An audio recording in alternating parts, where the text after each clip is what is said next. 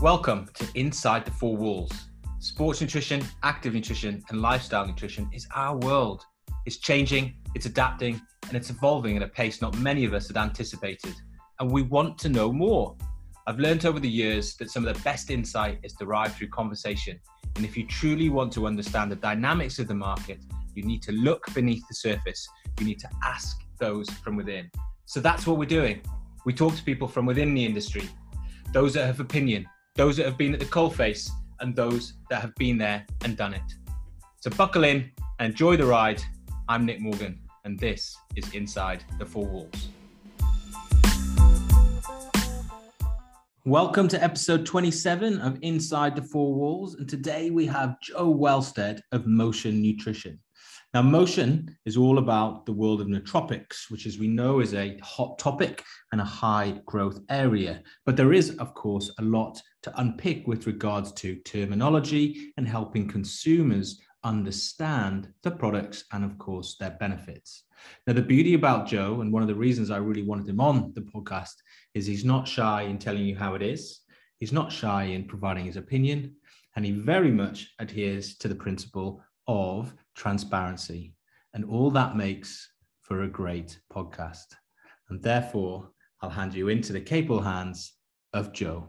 Joe, welcome to Inside the Four Walls. It's been a few weeks in organizing, but uh, we've got there. How are you? I'm doing great, thanks. And I'm I'm very happy that we got there. I'm happy to be here. Yeah, good. And you're a podcast veteran now as well, aren't you? Yourself, doing your own, and a few others. Um, it's just a new way of communicating, isn't it? Yeah, I mean, I, I enjoy it, and um, recording my own, uh, which is called the Anti Hustle Hustle Club podcast, has been very fun because it's um, it's like somebody described it. We had a guest last week, and and he said, you know, side hustles are great if you do it because you love it, and then you get into a flow state of you know it's just like any kind of activity. You could be out surfing and you get into a flow state you get you do meditation you get into a flow state. If you're podcasting and, and interviewing people who have like really different and interesting stories to tell it's just really fun. Yeah it is. It's also quite cathartic isn't it to be able to get off your chest a little bit? Do you find that that? is true. That is true. And i, I love the feeling of like after doing uh, a kind of intense podcast you know you have to you kind of have to go out for a walk or something. Like you're like i'm like you know I've, I've, I've just given it everything and I'm, i need to like chill for a bit. Yeah. So let's get started for everyone listening. Um there will be familiar but it, it, if you were to describe motion to everybody in 60 seconds how would you describe it? I would say at motion we're a health supplement company and we help you deal with stress sleep and energy. And and where did that come from? Because well let's start this again. How old is the company uh, we are five years old now. We launched uh, early 2016. And when we launched, we were uh, um, specifically an organic sports supplements brand. So our goal was to make sports supplements that would help with your performance, but also be genuinely healthy and, and genuinely good for you, as opposed to taking a supplement that you think, okay, this is going to help my performance, but it might not be so healthy it might not be so good for me if i take it every day. I'll just take it every once in a while and i'll get away with it. No we wanted to create supplements that would help your performance and genuinely make you a healthier person if you took it every single day for the rest of your life. But it, so if you pivoted because that doesn't sound quite the same as how you described at the beginning. How, yeah. How, what's what's that pivot? What's that switch point? And how quick did that take? So from the outside it can definitely look like a pretty hard pivot but um actually I see it differently. Um, right from the offset, our goal was to help not performance athletes. Uh, our goal was to provide supplements that would help you feel better physically and mentally and help you perform better, but actually also help your long term health. Uh, and the only kind of shift has been that uh, we realized that for every person, whether you are an athlete or a professional of any sort, you could be a creative, a musician, an entertainer, or you, you could work in finance. The biggest hurdle that you have is high stress. And that means probably poor sleep. And that means you could probably do with having better energy through the day. And so we've kind of gone, okay, what's the what's the highest point in the pyramid that we could attack and, and that we could help people with that's going to have the biggest downstream benefits? And so, you know, over the past year, you've seen so many brands get into things like immunity. But actually, if you're sleeping well and you're managing stress well and you have high energy levels, your immunity is going to be strong as hell. Immunity is downstream from all those things. So we just gone, okay, helping people with stress, sleep, and energy is is the is the sort of first domino. That's the biggest thing we can help, and the biggest thing we can do that's going to have the greatest downstream benefits. It's really interesting. I, I think we talk about this a lot right now. I hate to use the word a bit fashionable um, in terms of because of the media spotlight on it, and particularly in the, the, the ream of stories come even post Tokyo with athletes, etc. Almost re- re-emphasizing the degree of stress that they're under um, and, and the, the realities that they need time away. But 2016, thinking about that group and also the potential for the everyday athlete, that's still some while ago. How, what is there a personal story to you getting st- started? Because it kind of feels like that was ahead of the curve or ahead of the way that the industry has been talking about it. How do you look back? Is that is that fair? Uh, I, I take it as a compliment. So thank it you. It is a compliment. I, I, I, think I think we've um, really created a category, uh, at least in the UK, and and there are a lot of people playing catch up, and a lot of people just painfully copying not just our our products, but actually our style, our colorway, our our visuals, our wording, and it, it's kind of like, I mean, I find it a bit sad because I, I wouldn't want to run a business like that. I'd want to create something truly that was my own. Um, but anyway, that's a side note. Um, the personal story is that I was a professional swimmer. I, I, competed in the 2014 Commonwealth Games for Scotland, and I was always into eating really healthy. I, I've, I grew up in France, so I, that means that I grew up, you know, going to the markets on Saturday mornings and, and cooking fresh, healthy food. So I was always able to do that. But when it came to supplements, at least up until 2014, it was just very disappointing. Not not very good quality of products and the only purpose that was sold in the supplements world was to help with performance or aesthetics uh, but but that was it and so if it was going to make you you know be perhaps less healthy or perhaps uh, trigger pre-diabetes or type 2 diabetes when you retired from sports which is a huge problem for a lot of people who are you know high level in that era. Um, well nobody cares because it's going to help with your performance today. And and that was a, a big kind of mental issue that i had with supplements at that point. So i spent a lot of time researching and digging into the different kinds of products and just always left kind of disappointed. Um, the only the only kind of healthier options were all plant-based. They were all just the early kind of vegan brands like Sunwarrior that I, I was importing from the us before they even they were even sold in the uk but that didn't really make sense because I wasn't vegan, uh, you know, I, and, I, I love whey protein. Um, so that, that just didn't make sense. And also the products I didn't think were very good. I, I, I, didn't think they tasted very good and I didn't think they did the job as well as, as others. Um, so just a big frustration on the product front. And then uh, after quitting swimming, my co-founder and I were discussing this and from the sort of more macro perspective, it was clear that the audience was building for supplements, uh, sport supplements, but also perhaps other things too. And the only shift on the product front was at best a change in packaging, at best a change in wording, probably a change in colors, maybe making things uh, pink instead of black uh, to sell to more women. And it was just kind of, I think, a little bit sad to see that there was such a bigger appetite and not much innovation at that point product wise. It was all very superficial innovation, I, I, I thought anyway.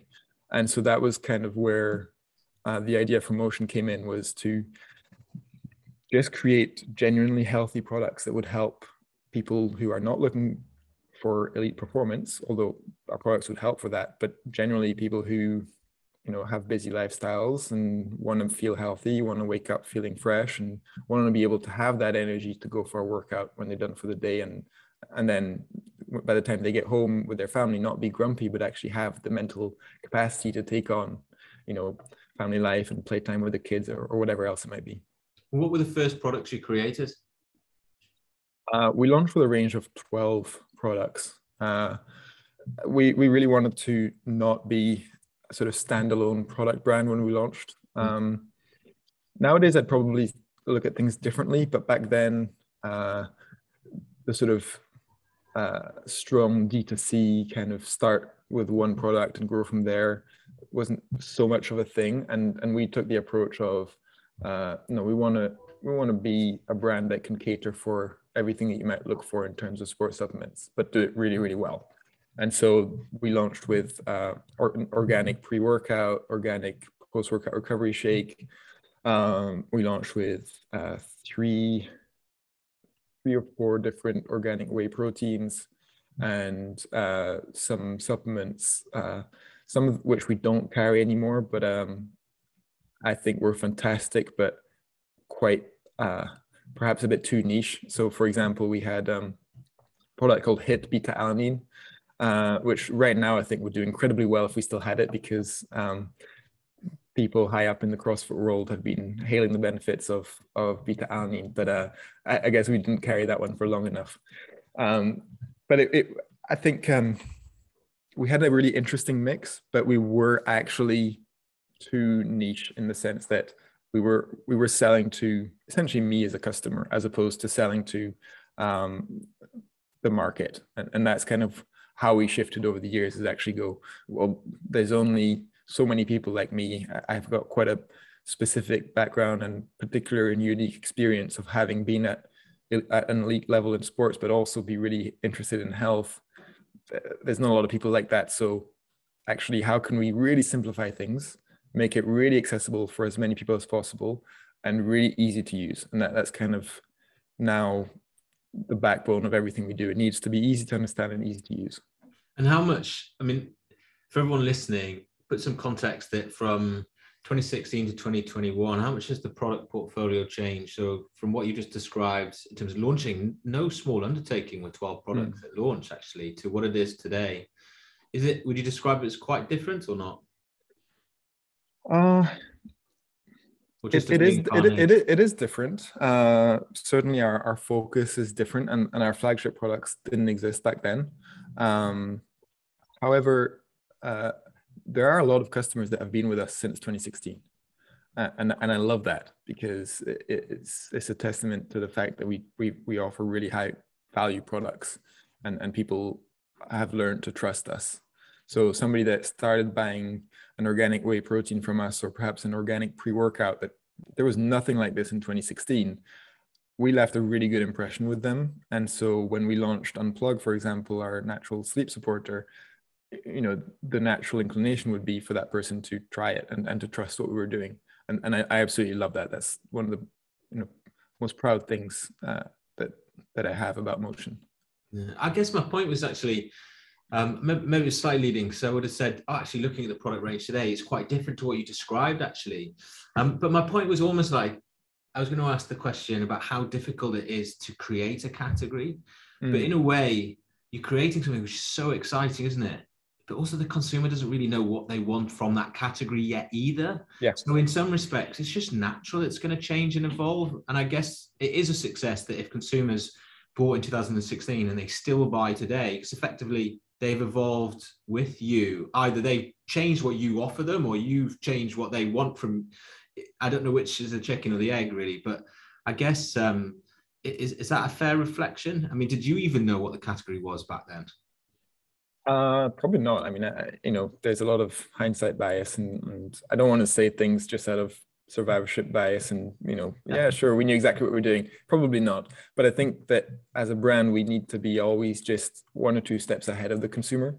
And certainly when we launch power up and unplug our flag, flagship products now uh, nobody knew what kind of things these were. Uh, the consumer didn't know press didn't know and retail didn't know so those are three big elements that we had to work on um, you know for context Holland Barrett created shelf space for nootropics after we launched Power Up and Unplug. It wasn't there before. So of course now there's a couple other brands, but it did not exist. Um, Men's Health created nootropics as their as part of their annual supplements award in 2019, exactly 12 months after I presented it to them. That didn't exist before. Uh, we won that award in 2019, 2020, uh, two years in a row. And these things did take time and did take a lot of work. But but for us, it was working on press, working on retail, and then working on the consumer uh, in terms of education. And those three pieces eventually kind of come together and create a market appetite, and, and that's that's where we are today. I'm really glad you described that. That was perfect, actually, for everyone listening. Um, just on that retail discussions, because it's a really interesting one, isn't it? Now, I can only imagine that you can have those conversations. Everyone's like, "Yes, it's a great idea," and you know, this is oh, I can share the vision but it has to go so much further than that. I mean, how easy or frustrating were those conversations to get to the extent where you could get shelf space and maybe that they didn't just say they liked the idea, but they could get behind the idea? Like, what was the next level detail you really needed to drive to, to unlock those conversations? Well, you have to. Um, okay, I need to add a, a kind of caveat to this. We didn't have much money to spend uh, if you have money, you can make things happen fast. That, that's one thing for sure. But we didn't have that option. So when we started talking with Holland Barrett, it was exactly as you described. There was a lot of excitement. People really understood it. But from that first conversation, it took actually precisely 15 months to the product being on shelf. Uh, and what happened over the course of those 15 months is, uh, you know, we, we started with listings in Planet Organic. We start we, we got listings in Whole Foods. Uh, we got listings in, in whatever else came next.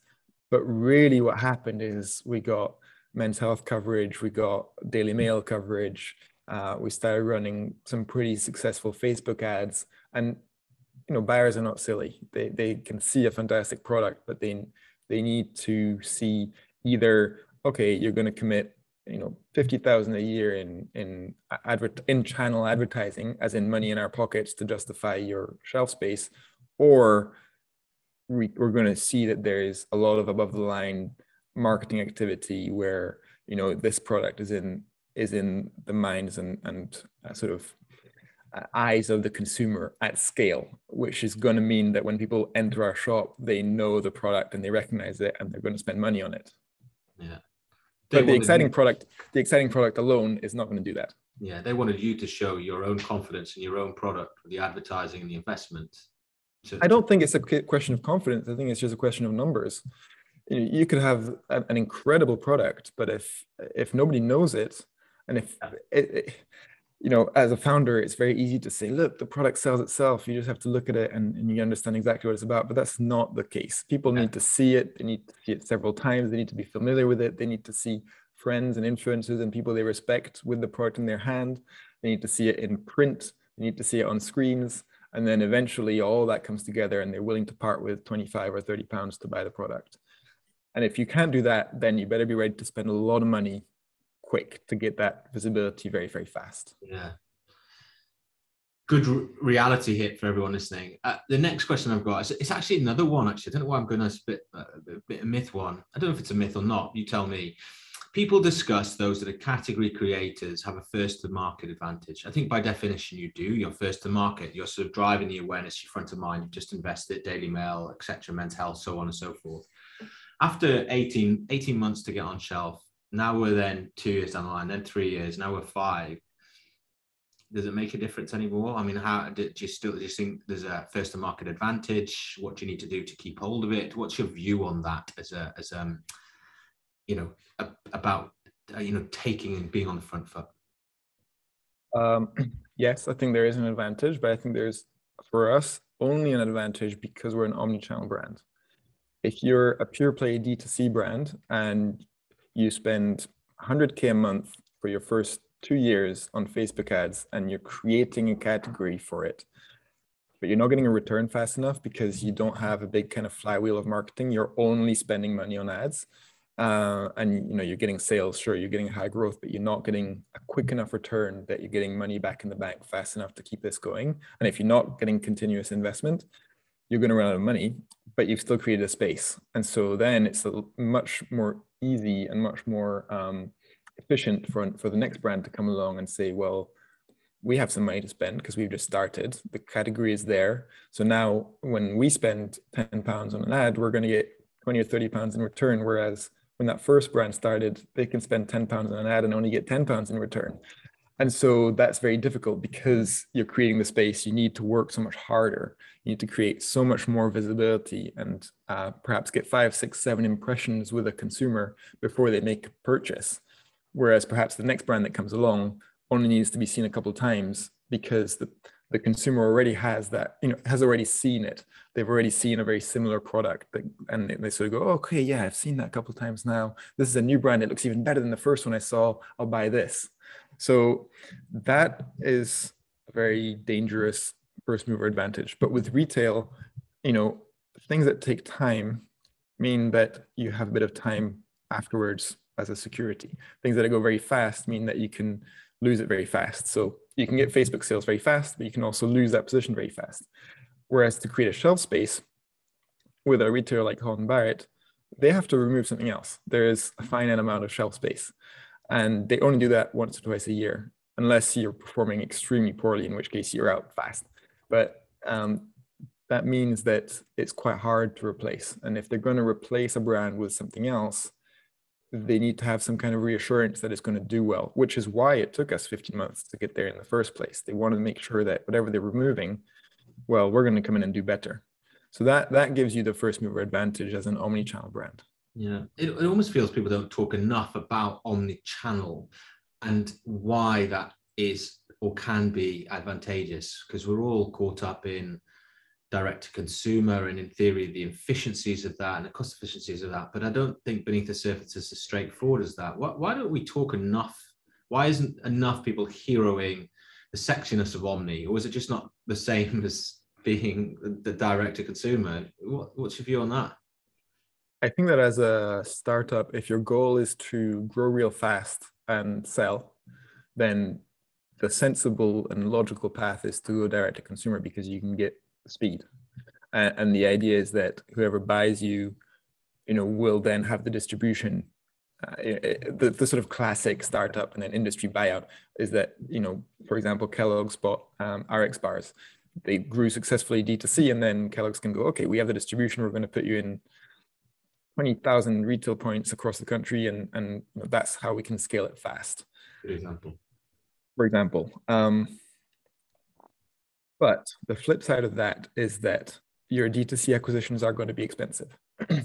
What's happened when with us when we launched in Holland Barrett is we suddenly became from being a London brand, we became an, a nationwide brand. And there's always, you know, a bit of um, uh, to and fro with this. We can't, we, you can't pitch it like this to a buyer. But the reality is, a lot of people discover your products in a store.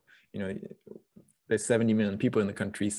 Most of them have never heard of or seen motion nutrition. So when they go into a Holland Barrett store, uh, the chances are they're going to see our products for the first time. And that is going to help with your acquisition across the board. Whether or not they buy it in Holland Barrett, they've seen it there.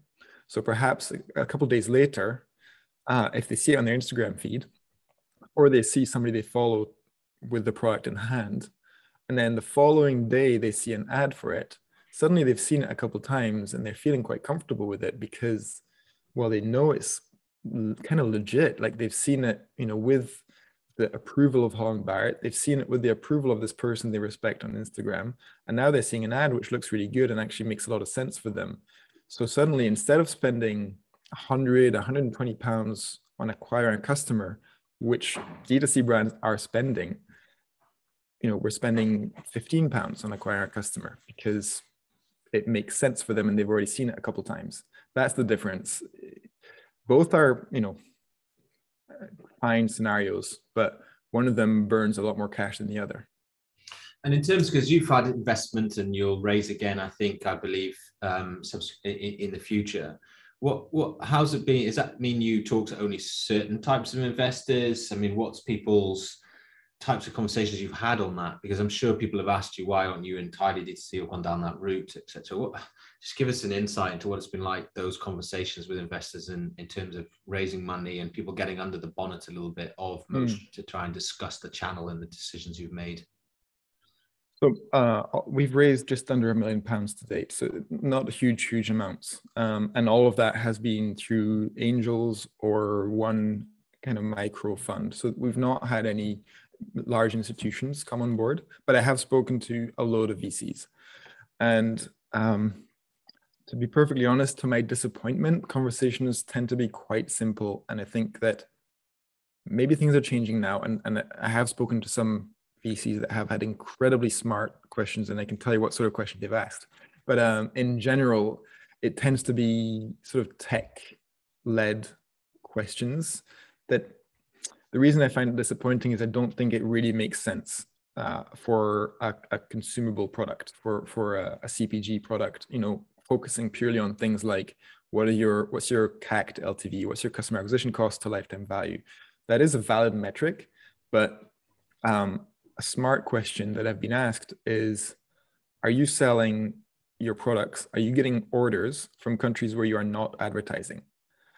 The reason that's an incredibly smart question is you're suddenly not looking at a metric that is purely numerical, but you're looking at uh, understanding the consumer mindset. So if you're getting sales from a country where you're not advertising, that means that you are getting word of mouth across border.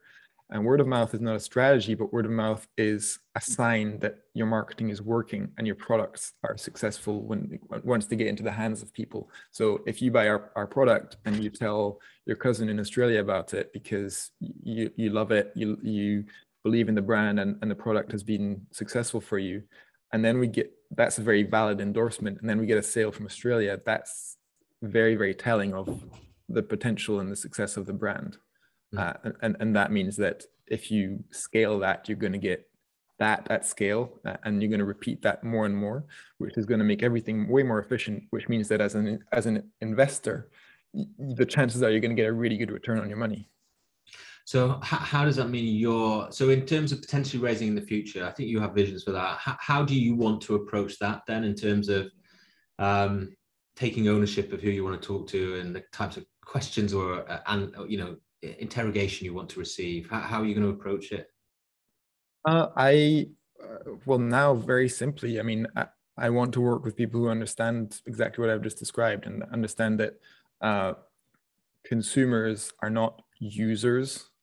You know, if you come from a tech mindset, um, you see consumers as users. So, you know, you see it all as metrics. And that might make sense for an app or something that is very kind of you know gamified for instance.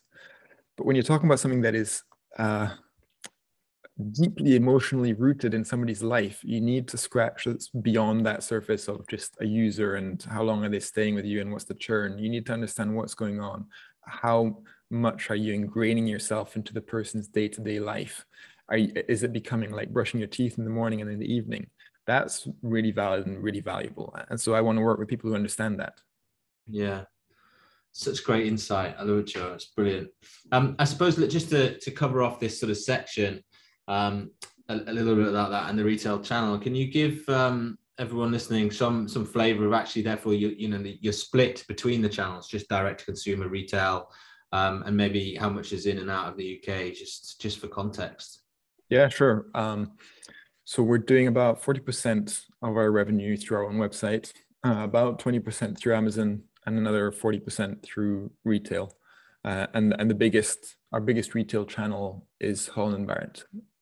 Yeah. And and I think I think the reason we're in a bunch of stores with with Boots as well and, and Superdrug, but Holland and Barrett are actually pretty good online as well as in store, whereas the others uh, are pretty lousy online.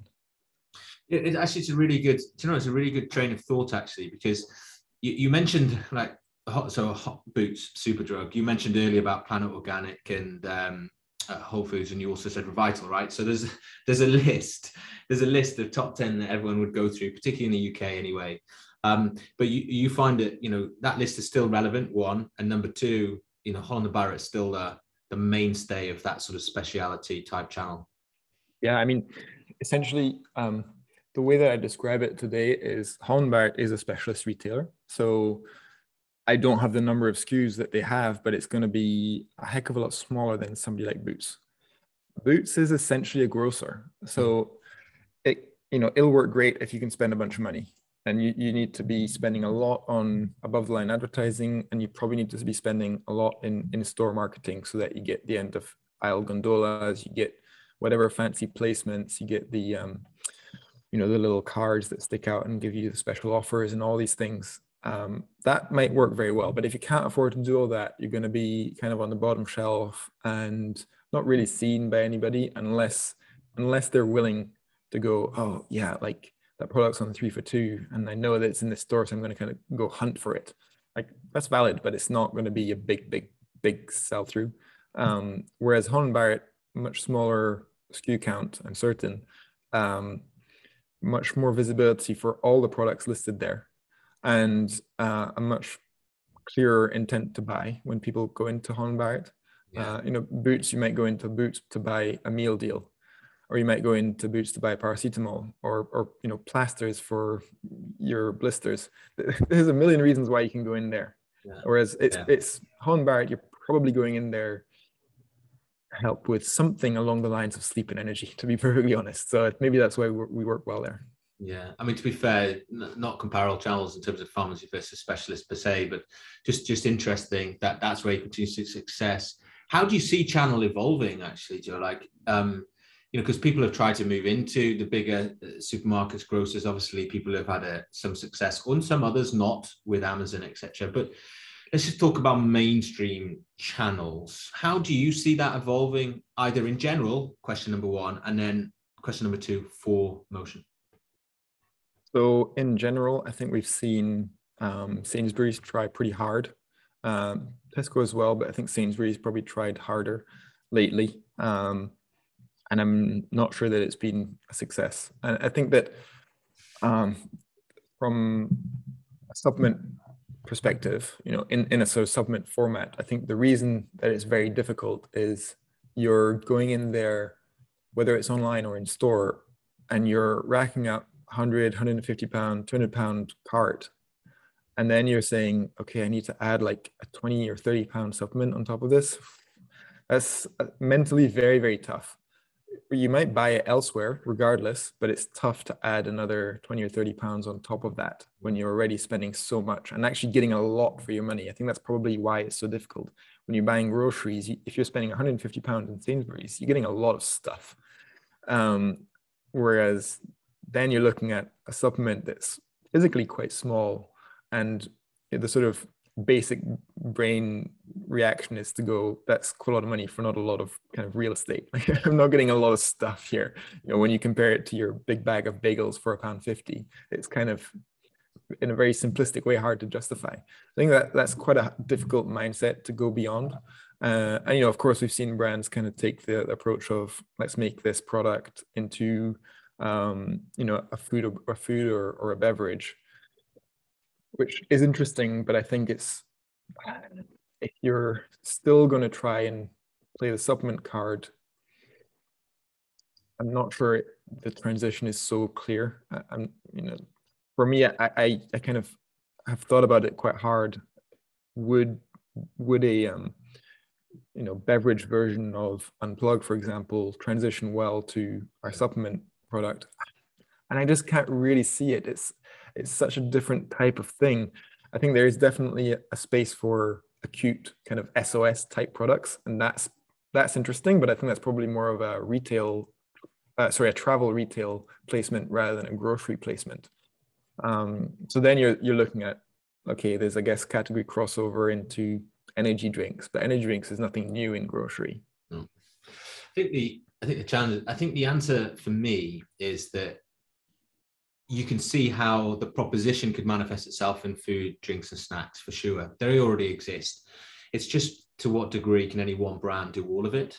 Or does it have to be specific brands with particular expertise or wider distribution networks, certain capabilities that do one and then the others do the other? Um, and maybe someone has a portfolio and they have different brands doing a little bit of both. So um, I think it's a challenge, isn't it? I mean, if you took where you are today, it's you, you could potentially do it, but it's going to really stretch. Yeah, exactly. To have the breadth of conversations and the investment, isn't it? I mean, it's not. It's no one's. It's not a small investment to do it.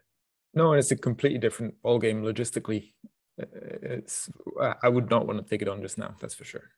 But actually, just taking us back to what you mentioned about the online of your of your third party retailers, it does mean that to do well in certain retailers, you also need them to ensure that all of the way that they're responding to the way that consumers are evolving and direct to consumer and online retailing within their main four walls, as it were, like Holland and Barrett, has to be good, doesn't it? And you've mentioned before, LinkedIn and in other podcasts as well, just how some do it well and some don't do it well, um, that must be quite frustrating because you're putting quite a lot of effort towards a partner who then might not be retailing online particularly well. So it's not making it easy for consumers to find your products, is it? No, exactly. And um, because of the scale of these retailers, everything they do is at a certain level. So if you want to do a simple category banner on uh, one of these grocers websites, you know, you, you might look at sort of energy or, or fitness sort of category banner or whatever it is that you sell, it's going to be thousands of pounds for a couple week placement, but you're not going to get money back for that. Uh, uh you're just not because you're not going to get the sell through necessary to to justify that. But I can see it from their perspective too. It's why would they bother to do anything for anything less than thousands of pounds? You know, it doesn't. It just. It just. It's just not worth it. Why would they do anything at all?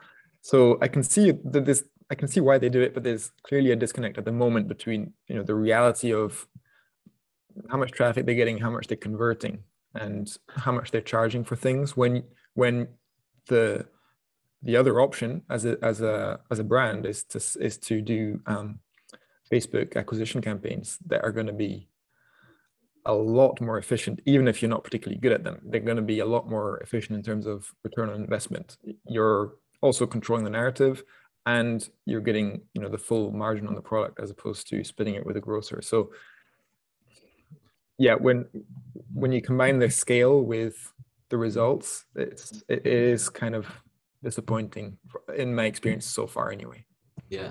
I was just going to ask you actually, of all the tactics, marketing investments that you've had, what what what what's your top three most successful or best return? I mean, that does have to be always return. Maybe you think some investment's been well worthwhile for other metrics, but what's been top three sort of marketing investments you feel you've made over the last five years?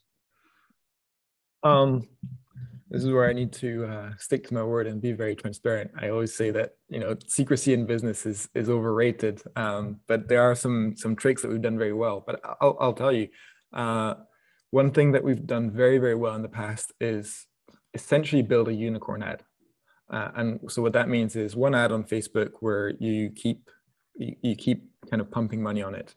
Um, and what happens if the ad is good and your product is good is you get a lot of um, uh, essentially reinforcement, a lot of positive comments um, on that ad from people who have bought from you. Uh, and that makes everything work a lot better. So you're getting a lot of um, trust, a lot of credibility when if you see an ad and there's hundreds of thousands of comments where perhaps the top we've had this where the top comment is something like you know fantastic changed my life recommend it to everybody and that's got like 400 likes and 100 replies to it and that's the top comment on your ad.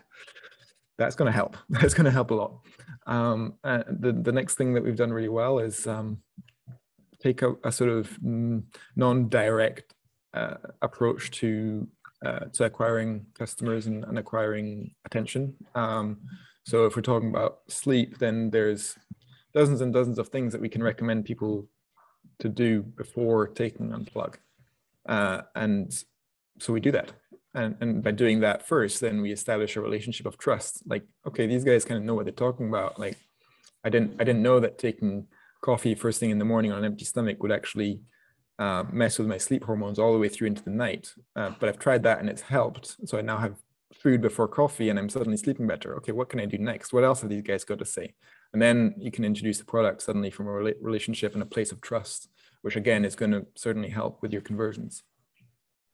Yeah, it's um, it's really interesting, isn't it? Uh, there's so much skill um, and the art of the science in your approach, isn't there, in terms of the marketing playbook? And I think that's the fascinating thing, which is why I think you're so right about transparency. It's so overrated um, in terms of uh, holding it tight because you have to you have to move so quickly, learn, and what works for you won't necessarily work for others. But um, it's, it's it's great insight to share. I just to, to move towards the latter stages of the of the podcast show. I just want to talk about how you feel the category has evolved since you started. Um, I still think it's very hard to navigate whether you're in store or online. Um, I've looked at it a lot. It still feels very clunky. You know, do you go via health and wellness then into the brain and then the brain into sleep or mood or is it at the top in a mainline navigation of course it depends the breadth of the navigation of the store you're talking about etc but still feels very clunky people haven't quite worked it out yet um, is, is, is that how you feel or, or do you have a different uh, view it's absolutely how i feel um, I, I wish we could all agree on categorization and segmentation and um, merchandising and all these things. But uh, the reality is today there's brands saying they're selling nootropics and there's brands selling selling almost identical products saying, no, we don't do nootropics, we do brain supplements. it's very, very painful because of course that's all that's doing is pumping more money into creating confusion. So I think that the best thing to do from my perspective is is what we've done with our our own categorization which is we're not doing energy nootropic or sleep nootropic anymore. We're doing stress sleep and energy. And within that there's going to be different products that hopefully make perfect sense for people by their name by their the colors by the kind of brand identity and product identity that we've given these products and also by the way you feel when you take them uh, and all that comes together but all of that comes together to answer the question how do i sleep better? Or how do i manage my stress better? Or how do i have more energy during the day so that i can do my work and then also go for a run when i'm done? Or, or, or you know still have energy to socialize after work? Um, i think those are the kind of real questions that people are asking. So if we're trying to create categories I think the sensible thing to do, especially when you're selling online, is to go, okay, what's the sort of sensible search engine optimization? What, what's what really makes sense? And I think that selling a, a brain category doesn't really make a lot of sense for most people. Yeah, it's just I, it's such a frustrating one. I, I can see a lot of people sort of huffing, puffing, and trying, but yeah, it, it, feels we all have to keep defaulting back to the way it's done at the moment for, for maybe those reasons, search terms optimization, etc. But I'm not sure it's um, yeah, we need to um, continue to drive some of this trailblazing, trailblazing, but just more intuitive approach. I think. In terms of actually, I'm really interested on, the consumers who are buying into this. So stress, sleep, and energy. Are they are they more and more um, vegan, plant based, naturalness? Um, what, what are the prerequisites to products to be successful in this category now? Has that evolved in the last five years, do you think? Um, yeah, sure, but I, I don't think that um, necessarily it is as um, as simple as saying you know plant based is going to sell more. I think it's more about um, delivering a product that really works and that people can can understand and and trust and use easily. I know we have uh, still to this day uh, organic whey protein that we sell and that we sell very well, uh, and it's a very good product that's very easy to use and very easy to understand. And as um, as an add-on, when we're talking about stress and sleep and energy, organic whey protein is incredibly powerful. Uh, it's it's uh, the best source of of naturally occurring tryptophan, which is what's going to help you create sleep hormones. So of course, it's going to help with your muscular recovery, but also it's going to help you with stress management and sleep. And it's just a great product, and it's not vegan, but you know, by not labeling ourselves as plant-based, perhaps we didn't, perhaps we didn't, uh, you know, grow as fast as we could have because we didn't jump onto that massive wave of PR and public attention. But it does mean that we were more free to to carry on offering these fantastic products that are that don't fit that very specific label. Yeah, and um, a, a very personal question for me because I, I actually talk about some of your protein powders a lot because um, I really like them. The the morning one and the way you describe that, and also this the way you've combined the whey protein with um, the additional active ingredients, and the way you also talk about the soothing flavors um, and and those uh, are they. I, I feel like this is how I describe it. I feel like you've kind of you've taken on something everyone wants to do, which is protein post pre sleep um, for the benefits of that, and trying to create an overnight recovery and and it's been with some awful products and historical um, times, by the way, that have tried to do that. And no one's quite got this one. I've, I've kind of seen it as a really sort of rich area for potential opportunity to get right and connect with the consumer. Um, and I just, I guess, just looking for some subjectivity on on how how they've been received. Have people understood them? Are, are they going in the right direction? Just because I really like them on paper, mm-hmm. uh, they, are just the way that I read the product description. I really like them on paper. Um, and but I just don't, you know, I don't know. I, th- I think you're you're out there with it. So I just wondered whether anything you could say on whether they're working or what what's been difficult with them still. Yeah, I think that's perfect description. They're they are fantastic on paper. They the reality is they have a few very diehard fans, um, but for the majority of people, they're too natural. Like they're they're not sweet enough, or they're a bit too powdery, or you know this and that. I think that we we still have to find a, a good middle ground between like really really healthy products and at least if you're going kind of mainstream, uh, a product that you know fits with people's taste buds and what they're used to. And so the, these are products that do incredibly well with nutritionists and with people who are willing to go see nutritionists. So that means that they're in the mindset of spending 100 pounds an hour to see a nutritionist every month, plus sometimes two, three, four hundred pounds a month on supplements. In other words, they're they're in the rabbit hole, like they're dedicated, they're they're kind of knee deep in this, and they're willing to make some sacrifices. In which case, the products work really, really well. And once people are accustomed to the the flavor, uh, which is is is is not it's a bad flavor. It's just that we don't use sweeteners. Uh, once people are used to that and get over it, then yeah, like I say, we have some really diehard fans that really love it and have been buying it since day one nonstop. Um, but when you're trying to convert new customers who have been accommodated to you know either sucralose or stevia and i mean a lot of stevia mm. then it's quite a hard sell you know um, pea protein shouldn't taste like tiramisu like extremely extremely sweet tiramisu it's um the reason I, I feel this way is not just because uh, of the amount of sweetener it's because it's changing your perception of flavor across the board. So when you're having something that's there to improve your health, um, and it's delivering on its promise of giving you protein and maybe with a few extras, but it's changing your palate so much because it's so sweet that it changes your perception of other foods when you're at a state at a point in your life when you're trying to eat more things like raw, fresh, whole foods, vegetables, and this kind of thing. Um, I don't think that's very helpful. I think that's kind of shooting yourself in the foot.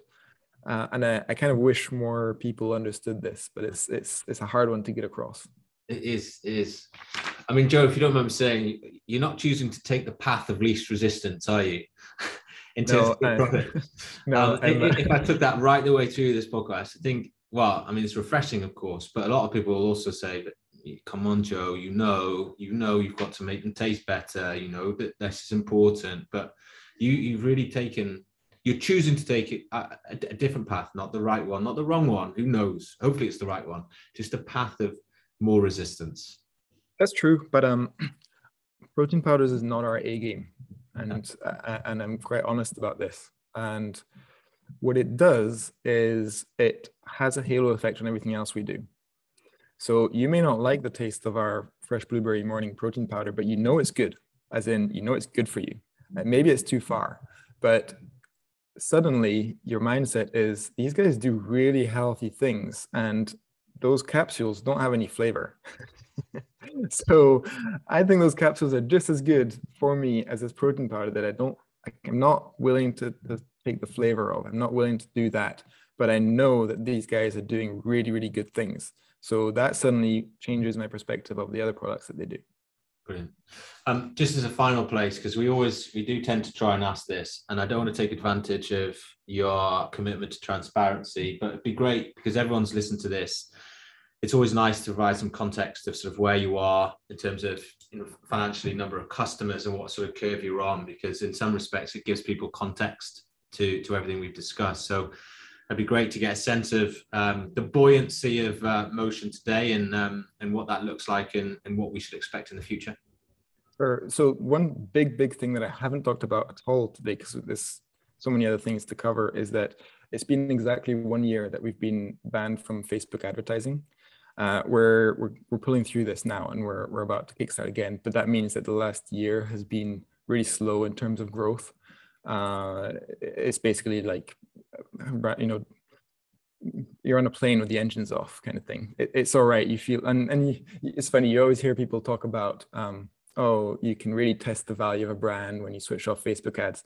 But you can switch off Facebook ads for a couple of weeks and your plane is still gliding at the same altitude. If you do it for six months, 12 months, that's when you really test it. You're really flexing the brand because that's when you can see, okay, who's staying, who's who's staying and how many customers are you acquiring without it being, uh, without spending a lot of money. So that's been a really big challenge for us. But uh, it certainly slowed us down. And up until last year, we were growing 2x or more every single year. And this past year, we've grown just 10%, which, yeah, it's it's been disappointing. But um, at the same time, when you take into the account into account uh, that we're an omnichannel brand and that retail has been extremely slow, and that there's been COVID and that there's been Brexit. and that we haven't advertised at all on Facebook or, or Instagram. I'm I'm actually pretty proud of that. And and now we've taken that time to build a much better website and a much again simplified message. Uh, and and now we're just really ready to go. So how will you how will you take advantage of the I say a post-COVID era? That doesn't mean to say COVID's gone, but more just a post, let's say, the enormity of the last 18 months uh, we describe it as um, a highly sensitized group of consumers who are super interested in being proactive about their health.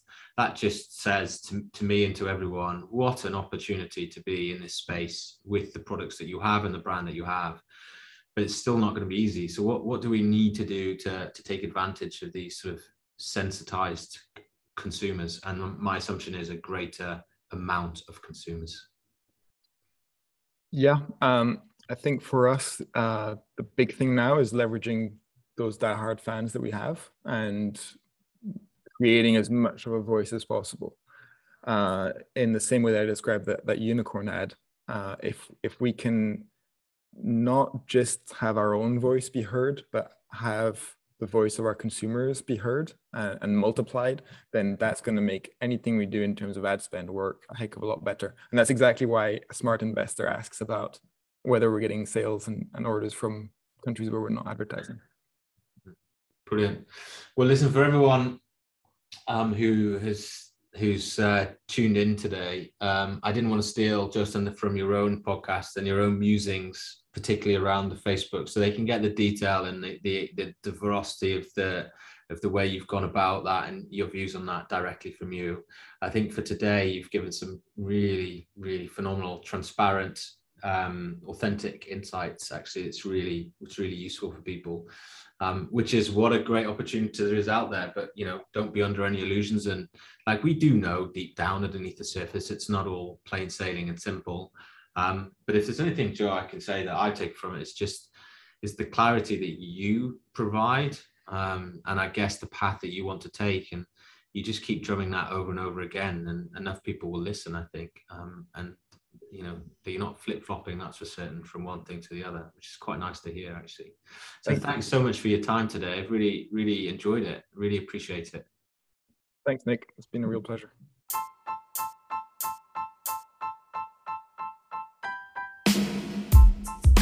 Big thank you to Joe for joining us today.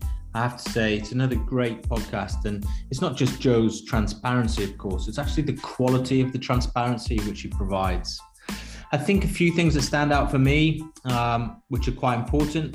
Number one, I think it was the brand pivot relatively early. I think that's something a lot of brands, particularly startups, can learn from.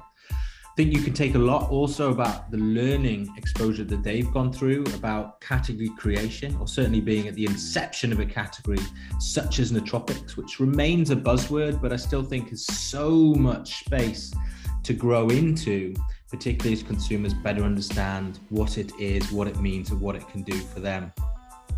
And I think also you've got to admire, smile, and actually just appreciate that Joe loves to take the path of most resistance.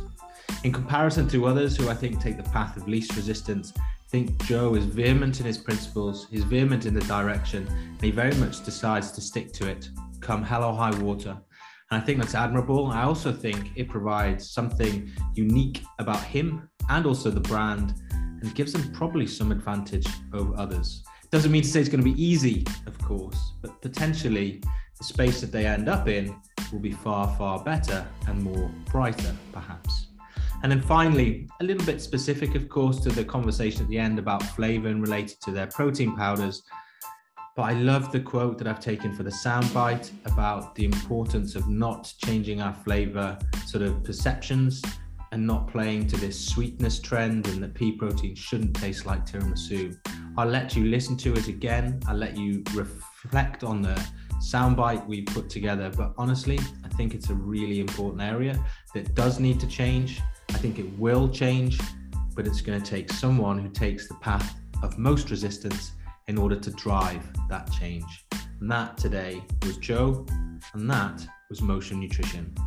And so, with that, I say thank you to Joe for joining us. And of course, I hope you got a lot from it. And we look forward to having you back again very soon. Bye bye for now.